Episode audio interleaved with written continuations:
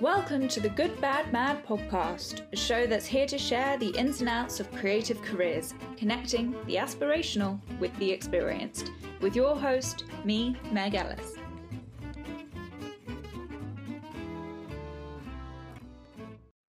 My guest for this episode is Alan d'Escragnolle. He's the CEO of film distribution platform FilmHub. In our chat, we're going to pull apart what film distribution currently looks like and how FilmHub plans to change it to democratize it for future filmmakers. Hope you enjoy it. Can we start with just can you introduce yourself a little and a little about your background? Yeah, definitely. Um, so my name is Alan d'Escragnolle. I'm the CEO and co-founder of FilmHub.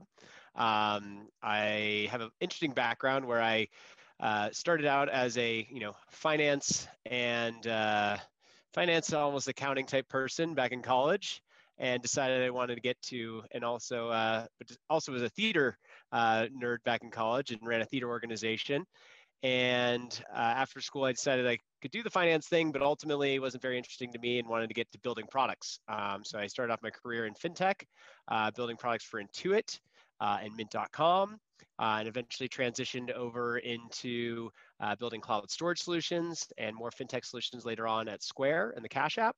Um, and then uh, for the past few years, I've been building out uh, FilmHub, uh, which actually combines a lot of fintech and storage uh, into you know modernizing the world of film distribution. So, how yeah. did you get involved in film? well, so as I said, I had a, a background in uh, in theater production, and so mm-hmm. I've always had a bit of a creative interest. Um, and I met my uh, co-founder Klaus, who's a world-renowned composer uh, who'd written music to Pirates of the Caribbean and Gladiator, um, and a few small songs that we may have heard of uh, over time. Um, we got introduced through a mutual friend, mm. and uh, you know him and I just really hit it off. He had been you know automating a lot of things for his composing career. Mm. Um, he was actually a part-time developer uh, as well, and you know saw the opportunity to create some of the very interesting technology solutions to solve problems that we're seeing in film distribution. And uh, I had a you know deep background in kind of building operational processes and uh, and tech companies, and there was mm-hmm. kind of a marrying of two like minds. We both had you know very similar interests in kind of you know building something that was very uh, filmmaker first, and uh, it was a, a marrying of two minds. It's been you know a great journey for us. Can we talk about what distribution is like currently, or I mean, it's in, like I say, with you existing and with other platforms existing, it's in the process of changing but what is the traditional distribution method? Totally. So traditional film distribution, um, and this is I'm talking about traditional film distribution outside of the major studios, outside of the Lionsgates, the Disneys, the you know now now Netflix. Um, technically considered independent, but I think one of the things that people don't realize is independent movies is actually like 98% of the industry yeah. when you actually look at it. And so uh, you know independent thinks everyone thinks if it's an independent film it's a small film. Well actually you don't realize how many films like yeah. actually 90 plus percent of films are, are independent films. Yeah. Um just but not talking superhero films. That's the yeah exactly basically that's a uh, that's an easy way to think about it you know. Um and so when you look at it in that way the traditional film distribution method is you finance this film.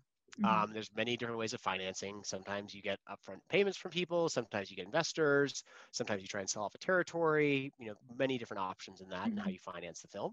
Um, you make the film. Uh, sometimes you have pre-negotiated contracts that the distributor is going to take you on. Sometimes you try and get a sales agent. But anyways, once your film is done, your goal is to either try and get a sales agent to sell it to a distributor, sell mm-hmm. it to a streaming platform, or a distributor just to take it on. Mm-hmm. And typically in those rights, what they do is they take rights generally from anywhere between three to 15 years. And they either do it for a certain territory, certain number of services, certain rights types, whether it's, you know, the theatrical rights, whether it's the online video on demand rights, all things kind of there's all variances under the sun. Oh yeah, there's, there's, a category for everything. I mean, airplanes have their own category, don't they? Exactly. Yep. Mm. And so typically, uh, a filmmaker then would sell off certain rights to either a distribution company or sales agent or a platform. Mm-hmm. And they would typically, sometimes they do upfront deals of like, hey, I'm taking the rights for X number of time for this amount.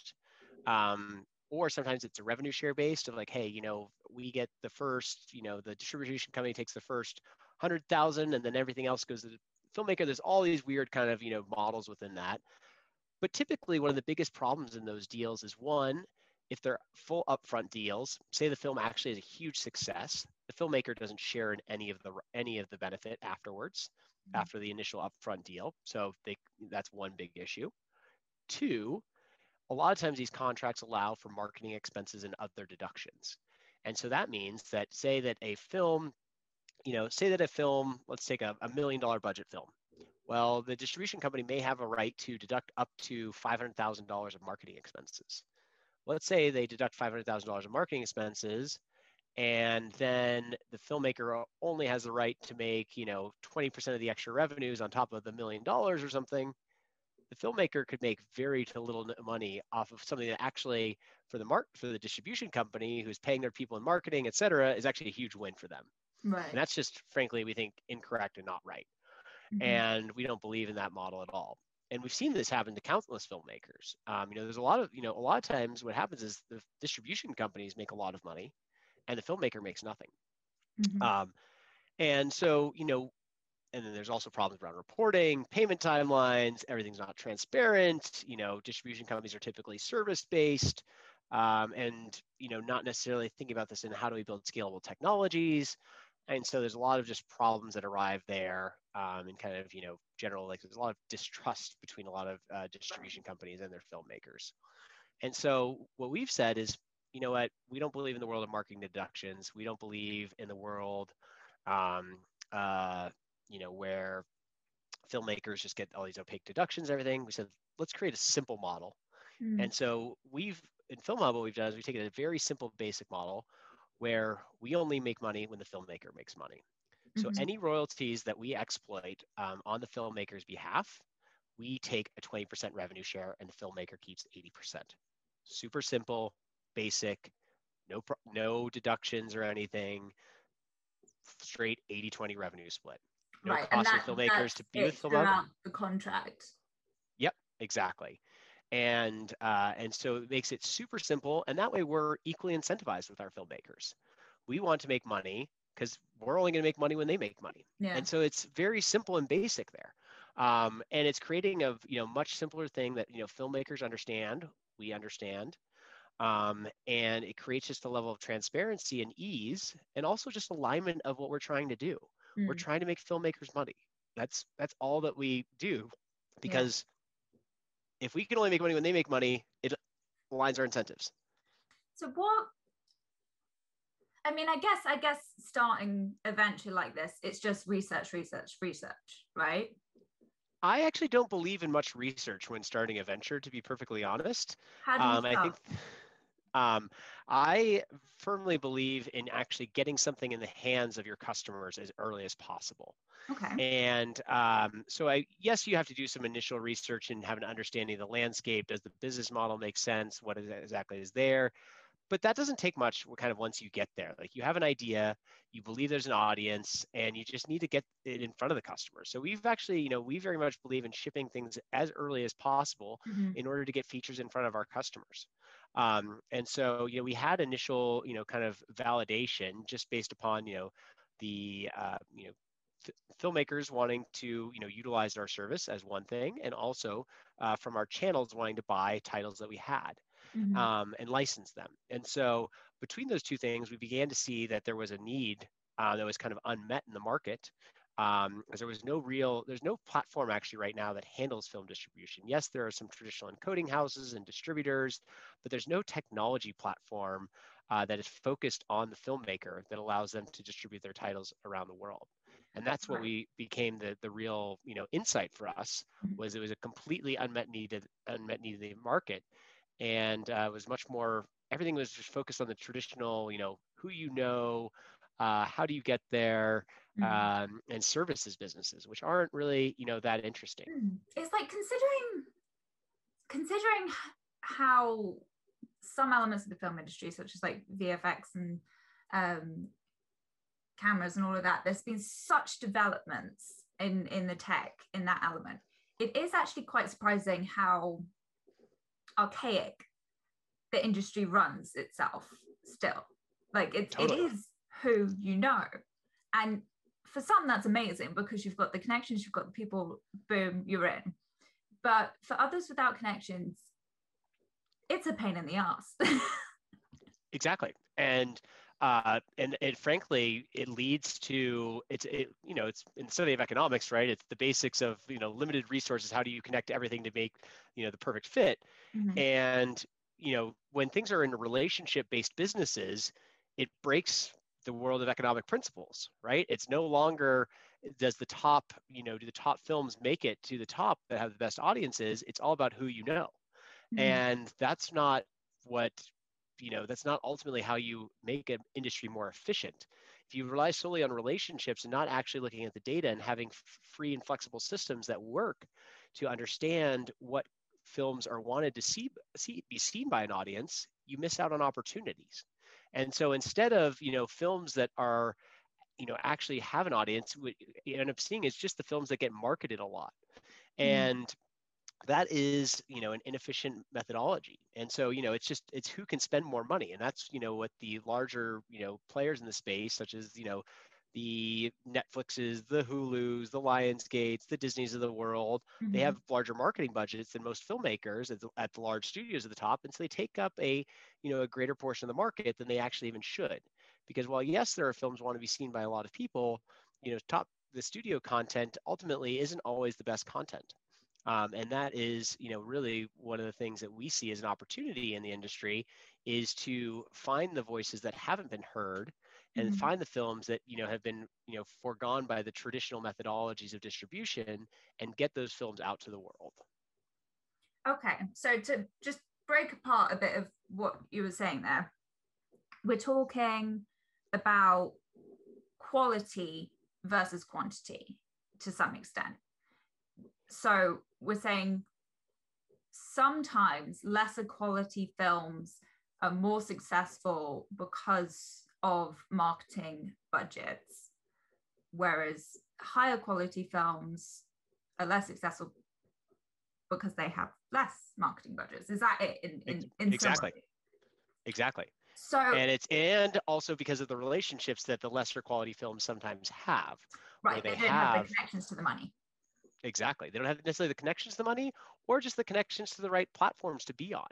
Right. right? And that's and and you know, ultimately it's, you know, when a content buyer decides, hey, I want to show this plot title on my platform, they're making a human-based decision. Human-based mm-hmm. decisions are always inherently biased, right? Despite what we mm-hmm. think. And um, you know, our belief is that, and that was necessary, you know, in the world where 15, 20 years ago, you were relying on, or 10 even years ago, when you were relying on shelf space um, mm-hmm. in a physical location. In the digital world, shelf space is unlimited. Mm-hmm. Um, shelf space doesn't cost you nearly anything. You know, every platform could have every single film on it if they wanted to. Um, but ultimately, they've still chosen not to do it um, because they haven't built technology solutions that are proper to ingest the number of assets that are needed. Do you, do you think that's it? It's purely that rather than the curating well ultimately or what they think will sell they're trying to curate what they think will sell. Mm. but what i'm saying is i don't think that you know while yes you know we can also you know humans can do a good job at figuring out and like looking at data analyzing it trying to understand what people want to watch and what to fund. But at the same time we still are once again inherently biased and can be wrong mm-hmm. right? Um, and also there's always outliers and surprises that we never think about. And this happens across everything and so you know by saying hey i can only take on 100 titles per month mm-hmm. uh, onto my streaming service immediately you're missing you know x percent of titles that are you know potentially great performers right you're limiting yourself you're limiting yourself for potential potential successes mm-hmm. and so that was necessary you had to do that unfortunately in the old world where you had to see you know there's i could only take 100 shelves 100 titles onto my shelves in a month mm-hmm. but in the world where you're in a digital world and you aren't actually limited to that but you're uh, you know you can take thousands and thousands of titles you you can you know spread your mechanisms of you know trying to figure out what's a winner um, much much wider. And that's a you know it's a pretty big benefit of technology. And it you know so, makes it even more fair for the filmmaker if uh, you know if channels and uh, streaming services take on more titles so in in a way kind of what you're describing as part was as the purpose of of your your site your your um business is to almost democratize the film distribution industry. Exactly. You you actually that's exactly how we describe it. You hit it exactly spot on. Yeah you, is exactly trying to make it a completely equal platform exactly um, when you submit a film to film hub i don't care if your budget was $5 million i don't care if your budget was $10 mm-hmm. what i care about is seeing how it performs and how it's select and how it's watched by by audiences around the world that's going to tell me which films I need to put more effort behind, or my, my technology will end up putting more effort behind of trying to promote it further to other streaming services to license. That's ultimately what matters is, you know, we say, hey, we are just a platform that is going to make sure that your technology um, we didn't fully explain kind of exactly how film works, but we mm-hmm. only judge a film based upon its technical quality and making sure that it meets the technical requirements of the platforms that we work with. Mm-hmm. I'm not going to judge anything based upon the content, mm-hmm. other than you know the standard you know misinformation and um, you know and obviously uh, you know things that could be harmful to, to society. Right. Um, you know those types of things. Um, and uh, but other than that you know we just want to judge does it meet the technical bar and then we'll let's see you know if a film finds its audience and that we know there's not and it's you know we have the data that shows it that's what matters to us right so i guess i guess to um, analogize what you're doing. You're you're laying out everybody's film in an equal stance. You're not putting some on pedestals over others. You're laying them out in an equal stance um, with the same kind of information, right? We start them out on an equal stance, okay. right? We start them out at an equal stance, but as films begin performing, mm-hmm. right, then obviously they get promoted faster, more likely to more channels, you know, mm-hmm. because, um, but at the same time, we're waiting till we actually see performance data of those films. Right. Right. And and performance data can be based on a number of things. It can be based on revenue. It can be based on you know number of channel buyers that are ordering it. Mm-hmm. It can mm-hmm. be based upon IMDb ratings. Like we can mm-hmm. pull in all of those inputs to help us figure right. that out. Um, and uh, but you know they all start on the same equal basis of everyone can be on Film Hub. Right. Um, and that that way leads it up to the filmmaker to find their audience. You know, the filmmaker, you know, they their success is ultimately determined by if they're able to find their audience for their film. They're going to be mm-hmm. placed alongside on these streaming services on alongside the top, you know, blockbuster Hollywood content. And mm-hmm. so, you know, a filmmaker asks, "What? How much can I make on Film Hub?" Well, the sky's the limit. You know, it's like there's the sky's the limit. If you find the audience for your film and you market it well, you know, there's no reason why you're making the same pay rates as a lot of these blockbuster titles are. So I think that this is what I just pulled from that sentence is that you're providing the platform, the the equal platform, but that doesn't mean it's going to sell. You know, you still have to totally. put the time, the effort, and the money into the marketing as you would with any other product in order to make it. You're just giving it the equal starting line. Exactly. Exactly. With Great way of saying it. With you. I'm going to hire you to do our marketing based on your, your breakdown of this. People can spin quite a lot of things. So I think clarity in any kind of financial contract is exactly what you need. And yep. it's what is missing in kind of today's world. Well, I mean, even opening a bank account is not simple. Well, um, and don't forget, like in in traditional distribution, when there were actual like real hard costs, right? Mm-hmm. When there were actual hard costs around getting shelf space, around paying for DVDs, you know, getting all those, you know, traditional methods, there were upfront costs, yeah. right? There were. And so it made sense, you know, 10 to 15 years ago. But in the world of digital, when the cost of delivering a title to a platform is mm. approaching zero, when the cost of holding a title on a platform is approaching zero, all of that changes. And so yeah. the business models have to change and evolve as well. Mm. So I guess I guess your model of distribution correct me if I'm wrong, but it works solely for those who have already made their film, financed their film and made their film. Yes, we only um, work with completed films. Yeah. Very simple, like that's hard cut line. We do not do any sort of film financing.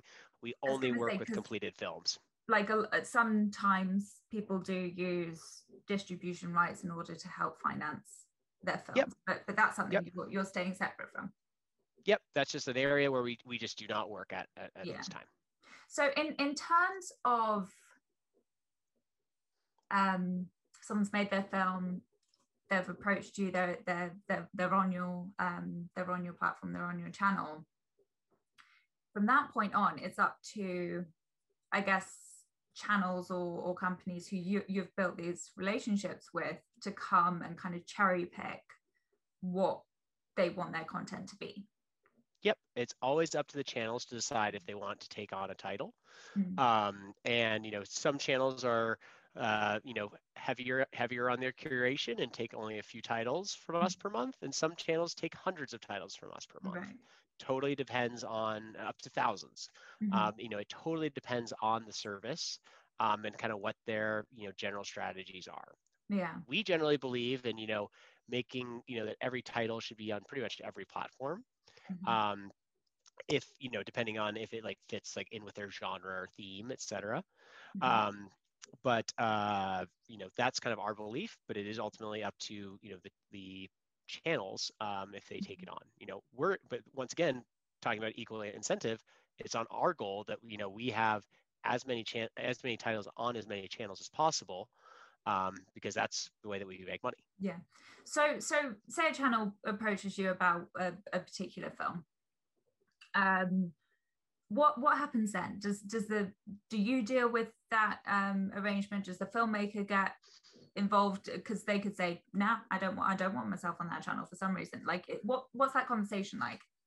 Yeah, so we have pre-negotiated rates with all of the channels that we work with, and this is Mhm. one of the things that's key to our business model, um, is that we, you know, because of the fact we have such a large library, we can utilize that to our power to negotiate the right rates with with our streaming partners, Mhm. and um, so within that, then as soon as the channel selects a title, it is automatically delivered into their, you know, delivery settings that we have custom set up for each channel in Mhm. three to five business days which is very unique in the industry and makes channels, you know, a lot of channels have said sometimes that they, hey, we're actually only going to be taking titles from Film Hub now because of the fact they like that it's so easy um, from, you know, deals are already pre-negotiated. The, you know, the t- titles they know are like in good technical state.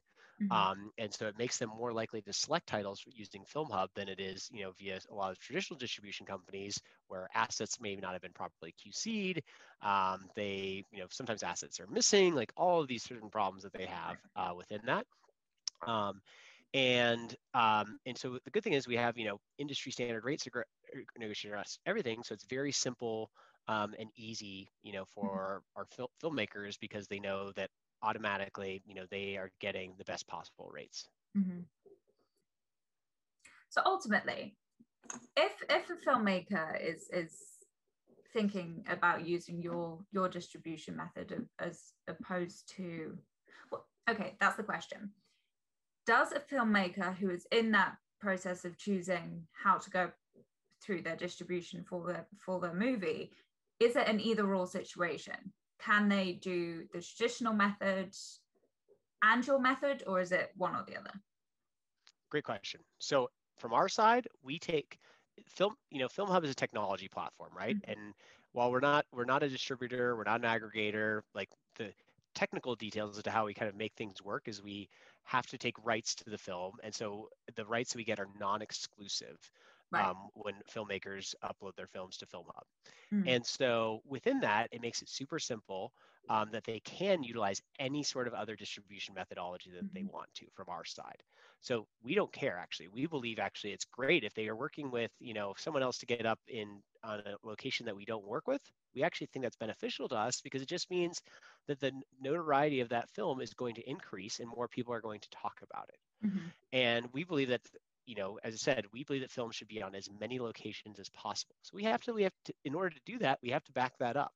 Mhm. And this is one of the things that allows us then to, for the filmmaker to fully maintain their rights, which is a big d- differentiator on Film Hub. Mm. Is they haven't they haven't sold off any rights to Film Hub. They've only granted us temporary, non-exclusive rights to uh, to license their title to the streaming services to acquire to basically to do the legalese necessary to distribute their film. So say one day they wake up decide I never want to see any I don't want anyone to ever see my film ever again. they can take it off the platform. That will immediately take it off any of the channels. It's that easy. Yep that easy. Jesus christ. I've, I, I yep. I, oh, it doesn't happen immediately. It takes the takes the, the the channels typically about 30 days to take it off. Sometimes, depending on the service. yeah Um, but uh, yes, it is that simple. We don't have any sort of long-term contracts uh, or lockup periods. Um, you know, everything is you know we keep it super simple from that perspective. Mhm. I just believe that you know, for a relationship to be working, for it to happy, both parties have to be happy. And if they're not happy, it just leads to problems. And so if a filmmaker says, "Hey, you know, my film isn't making enough money on Film Hub," then and I'm not getting up on enough channels and I'm unhappy with them, okay, well, that's fine. You know, Mhm. typically the reason that happens is because the filmmaker actually hasn't been marketing their title at all.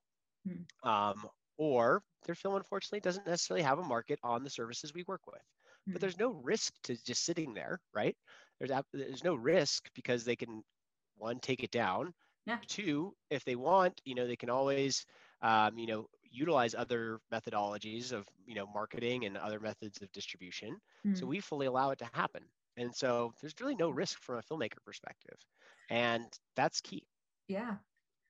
No, it is. It is. Uh, because, I mean, especially with creative industries, I mean, yes, to other industries, but with creative industries, people put so much heart and soul into these projects. You know, they are their babies. They want to Yeah. look after them. They want to know that they're getting seen and appreciated. I mean, yes, they want to make some money, but more than that, I think they just want to make sure they're looked after. Totally. I mean, it's you know, to become a filmmaker, you have to have incredible passion, right? like, you know, it's like if you are, you know, looking at this as like, you know, you know, it's, it's, it has to be, a, it has, it's a field of passion, right? Like, yes, sometimes you get lucky and sometimes you make money, sometimes you don't. Um, you know, but at the same time, it is a career of passion, and you just want to make sure that things like that are fair and just, that Mm. you're getting paid, Mm. um, you know, when things are happening, and you know, people are are true to their commitments, and that's, you know, we just think that that level of transparency isn't hard actually to build. Mm-hmm. Unfortunately, the way that the industry is built typically in the traditional gatekeeper methodology, old distri- style distribution companies, the incentives aren't equally aligned. And so, mm-hmm. you know, we're building the technology platform that is aligned with the filmmaker. No, I think so. I think I think transparency is is kind of the key word I'm going to take out, away from this because there is a reason why kind of all the wealth of the industry is kind of in this like top little two percent of the, the like this huge huge um mountain of, of people and work that that is out there. But it is it's all cloak and daggers you know? And with a little bit of transparency and just simply understanding how the industry works then people can actually move forward in their careers. Totally. um I mean, there's no reason, like, it's just like, unfortunately, right now, it's like if you're not a member of the the film country club, basically, you have no way of getting there, right? And with technology, we have the tools and solutions that you can prove every country club member that you're that they are wrong. yeah And you know, the tools and solutions are there now. I mean, Mhm. you could make a, you know, beautiful film for anywhere from ten thousand dollars to fifty million dollars, Mhm. right? But you now no longer are required to do that through a large studio because of technology that is Mhm. here, and that's the big difference. You know, there are amazing films being re- released on a daily basis that have never touched a studio Mm. and that are better than any studio content that's Mm. been produced. Mm. And that wasn't you weren't capable of releasing that type of film 20 plus years ago. It was really Yeah. hard for the most part. yeah Now the tools are there. It is, and it ultimately it comes down to technology, doesn't it? And because Yeah. it's advanced so much and it's become so much more affordable in comparison to what it was 10, 20 years ago, uh, Yeah. That is an equalizing Yeah. uh, tool in itself, isn't it? I mean, Um, I've seen I've seen films now produced for hundred thousand dollars that look much better than films produced for five million dollars. it's Mm. Yeah. crazy, you know. It it really, you know, money and budget does not equal a, an amazing film now. Yeah. You know, the number of channel buyers that I talk to, like, well, what was the budget? It doesn't matter. Yeah. It really doesn't matter. What matters is looking at the production value, looking at the acting, you know, seeing, uh, you know, look at the script writing. Those are what really actually matters. You have to go down. The budget does not necessarily dictate that. Yeah. So let's so let's talk a little bit about channels because I think that would be kind of probably one of the key things that people approaching your platform will be thinking about. Mm-hmm. Who like where is this actually going to go? I mean, people. I mean, to to be crass, people will be wanting to get onto platforms like Amazon. They're w- wanting to get onto platforms like Netflix, um, yep. BBC iPlayer, and stuff like that. Like, are, are, they part of what what you can offer? Yeah, totally. So, um, so the way you look at this is that we are, you know, we are working to make partnerships with every single you know avenue possible for films right? Like that's our goal. So once again we're equally incentivized there. Um, we work with majors such as amazon prime video tubi imdb tv Xumo plex all of these services that are growing throughout the world um, including like local regional small players. So nuella tv launching in africa right now. Um, you know everything is basically you know and this is like these are channels that would be typically unattainable. Um, you know, for a lot of filmmakers um, in a lot of instances. But you know, we make it so it's super simple that they can reach them. Mm-hmm. There are some of the majors like the Netflixes, the Hulus of the world that frankly are now just large studios. They're only for the most part focused on their own, you know, content that they're producing. Like, yes, they're occasionally licensing some large actor name titles, et cetera, but for the most part, they really act as their own studios now. That's one thing that people don't really necessarily realize that the major streamers are just studios now. Yeah, they, yeah, they, they, they, st- they stood out there to disrupt the, the studios in the past and they have disrupted the studio model by building you know subscription streaming businesses but at the same time now they don't you know they aren't taking on you know thousands and thousands of titles like they you know originally a lot of people thought they were they're becoming more and more curatorial in their efforts mm. and shutting out the doors to the filmmakers that help them build their services. Right. And that's a big change, you know, from what a lot of these services set out to be. Mm-hmm. So, so I mean, just mentioning channels in Africa, then. So, your the territories that you cover are global. Yes, yes, we cover channels all over the world. We work mm-hmm. with about uh, currently about 40 plus streaming services. Uh, we call them channels at the Filmhub, mm-hmm. and uh, they are around the world. We're adding, you know, typically about two to four per month right now. Because you're distributing to, to global territories, are you seeing greater diversity within the content that you yourselves get submitted? Totally. I mean, for instance, I'll give you an example. One of the things that we, you know, see a lot of. Um, um, we had a channel called Alice that launched recently um, that is focused on women filmmakers, women leads, and women directors. Um, and one of the one of the most amazing things was when we actually like you know helped them curate their you know titles to review. We had a disproportionately high compared to traditional catalogs number of women filmmakers and women leads because of the fact that we work with traditionally underrepresented um, filmmakers. Right. And it's one of the things that was really interesting for us to see as we went through that. And, you know, because typically, uh, you know, catalogs that are based on kind of the old traditional gatekeepers, they don't have a lot of, you know, underrepresented filmmakers. Black cinema, for instance, is an area that we do extremely well in.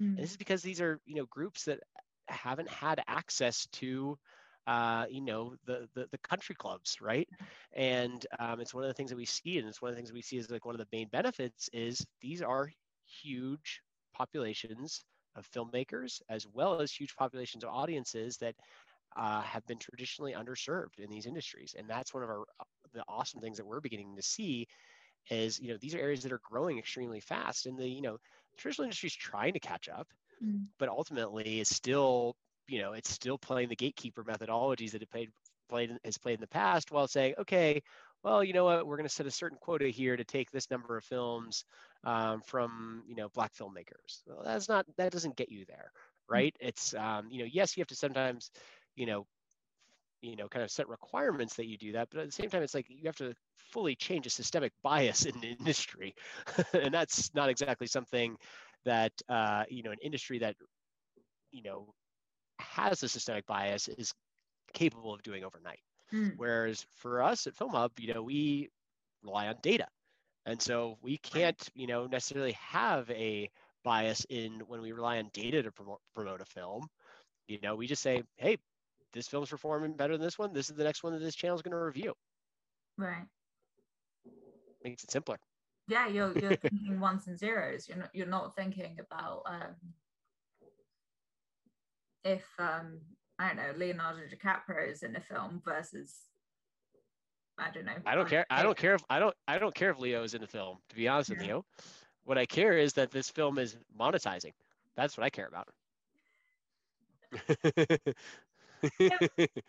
the the filmmakers that are submitting to to you um are they are they mainly kind of american european so being you know since we launched in the united states we're you know heavily indexed right now to the united states um, but uh, ultimately you know we are built as a global platform and we have filmmakers around the world we have yeah. filmmakers um, literally, I think now the numbers is from 40 plus countries actually, mm. um, and it's you know growing quickly around the world from that side. so you know, and, this is this is the kind of thing that I've been noticing within um, within articles, industry um, discussions, and stuff like that at the moment is that these kind of countries which have almost been used by the film industry in terms of locations and in terms of um, stories and kind of me- but like made Hollywoodized, but yep. They're wanting to get their foot in the film industry, but they're not the capitals, you know, they're not LA, they're not London, they're not um Nollywood, you know, but yeah, I essentially what I think I'm trying to say is I think the film industry is expanding. Totally. I mean, it definitely is. I think, um, you know, I think uh, we are making good headway in that, right? As we've come a more globalized world, mm-hmm. but we're still so far. We're still so far. You know, oh, it is. I, I mean, there, there is. It's what maybe three, four film capitals in the world. Yeah, yeah. Um, you know, and I think that like that is ultimately um, where you know platforms like Filmhub can be you know helpful in that because you know we take it from a dem- democratic approach of saying, hey, you know, can we sell this film? You know, can this is there an audience for this film? And like we are every day surprised. You know, I mean, we have films that are uh, foreign films you know that uh, you know launch in the United States and do extremely well. We have films that are, go from the United States into foreign countries and do extremely well. Mm-hmm. And you know it's we're constantly surprised. And so I think like that's where you know we just need to realize that once again the costs are approaching zero to see that. And you know it used to matter of like, hey, can I get my film into a movie theater in Bangladesh? Um, but ultimately now it doesn't matter. It's like, is there someone with an internet connection in Bangladesh that can see my film? That's all that matters. And so that's, you know, it changes where all of a sudden we're we're at a much more level playing field. Mm. Do you do um I should have asked this earlier when you were talking about it, but um are you exclusively like VOD or do you do theatrical as well? We don't do theatrical right now. You know, we're trying to pick an area of focus and we're really focused on VOD for the, you know, foreseeable future. Um, but as the benefit for filmmakers, right, is we're non-exclusive, and so if they want to go do a theatrical release, we we more yeah. than encourage it. So ultimately, you're you're you're just cornering this one vacant area of the market, and and you're going to do that and do it well, you know. Yeah. Exactly. Brilliant. So, one last question for you. Um, what what advice would you give having kind of lived in this film distribution tech element for for a while now um, yeah. what advice would you give to someone who is lost amongst this this um, area of industry who who oh wants to put their film but but just doesn't know like what what would you say to them yeah so I think um, the first thing that I approach with every single filmmaker, and I really try to understand when we talk to them, is number one, what are your actual goals? And the mm-hmm. number of filmmakers that I talk to that have not thought about what their actual goal is in this film is shocking. Mm-hmm. So as with anything, write down your goal. Is your goal to write a short that pitch that gets you the money to you know investors to then you know make that short into a feature? Is that, what does that mean to you? Mm-hmm. is this something you're trying to build your career out of? Is this something where you're like you know actually i'm going to have a my career's going to be something else but i want this to be my side project and my i want to take a year off between you know gigs to you know to make a film? Like ultimately like that is the number one thing is right is what your actual goal of making a film? Mm-hmm. and you know is it to return money to investors? Like all those things are super important so it starts with number one writing your goals number two is most important thing is treating each film like a business every film is a business um, it's one of the hardest things about thinking about filmmaking is you're launching a new business every single time you make a film yeah. you're saying here's the product that I'm going to build, and I need to see if there's an audience to do it. Mm-hmm. So, one of the things, as I mentioned, like at Filmhub, we believe in getting things in the hands of our audiences as early as possible. As a filmmaker, you should believe the same thing. You should be trying to build your audience along the way as you go about making your film, not just about when you have a finished product. You should have your potential audience as part of the filmmaking journey get them involved in the process early. If it's a horror film and you know that there are, you know, fans of XYZ horror film, talk to them, get to know them, build a marketing list around them. They're the people that are going to support you, and those are the people that are going to be your ultimate launching bed for your film. Mm. Okay. Um, and and then three, as you're building your audience, realize that you need to start marketing to them continue marketing to them mm. and keep that process going throughout the launch of your film. It's not just, hey, I think I know there's an audience. It's you need to build that up as something that is part of your filmmaking journey and it's you know continually continually marketing to them because and you want to keep building that list over and over again because uh, it's you know as soon as you get them there they're hooked mm. and they know your brand then you know they can that can be the same audience potentially for your next film Mm. Um, you know, you as a filmmaker today, it's no longer you're trying to build your brand as a filmmaker, not just the brand of the film, mm. right? And that's one of the most important things is building true brand as a filmmaker. And that's a very big change and very similar, you know, how the music industry operates as artists, right? Filmmakers need to take that same approach because when an artist goes and a music artist goes and launches their new album, they already have a following. They know mm-hmm. the audience that wants to watch them. Yeah. That's a it's the same reason why Disney launches a new Marvel movie every 3 years. There's an audience already built. Yeah. Take and learn from this. If you have, you know, if, if you're, you know, build your audience as a filmmaker and you will change the outcome of X you know your second your third your fourth film yeah. is going to change significantly and that's a big difference in the way that filmmakers need to change how they think but this is it it's, um, it's a yeah. long journey um like yeah. yes you've got these it i like the way you describe it is small businesses as you go and uh, but ultimately within that is sales isn't it yeah. you've got you've got to sell yourself as the product yep the best filmmakers, frankly, you know, the filmmakers that are most successful aren't necessarily the best filmmakers right now. Mm-hmm. They're the best business people yeah. that know how to make a decent film that's sellable. Yeah. And it's in, you know, I think that's one of the things that if filmmakers start concentrating a bit more on the business side and learning that and realizing that to be an amazing filmmaker today, you also have to be a, a strong business person. Yeah. You can't just let the passion take over. Like it's such a part, but it is a business it is a business and that's ultimately where you have to think and realize that and it's super important to think with that mindset and i realize it's you know it's not necessarily something that every you know filmmaker wants to go you know they're they're creatives. They want to you know they want to create a film. Yeah. but at the same time uh, you really to be successful you have to think about the business side.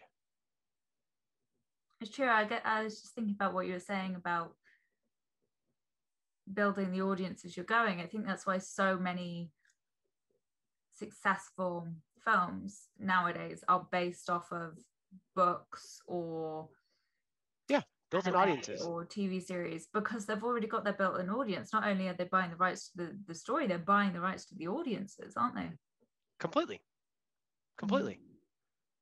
that's that's ex- it's exactly why they do that.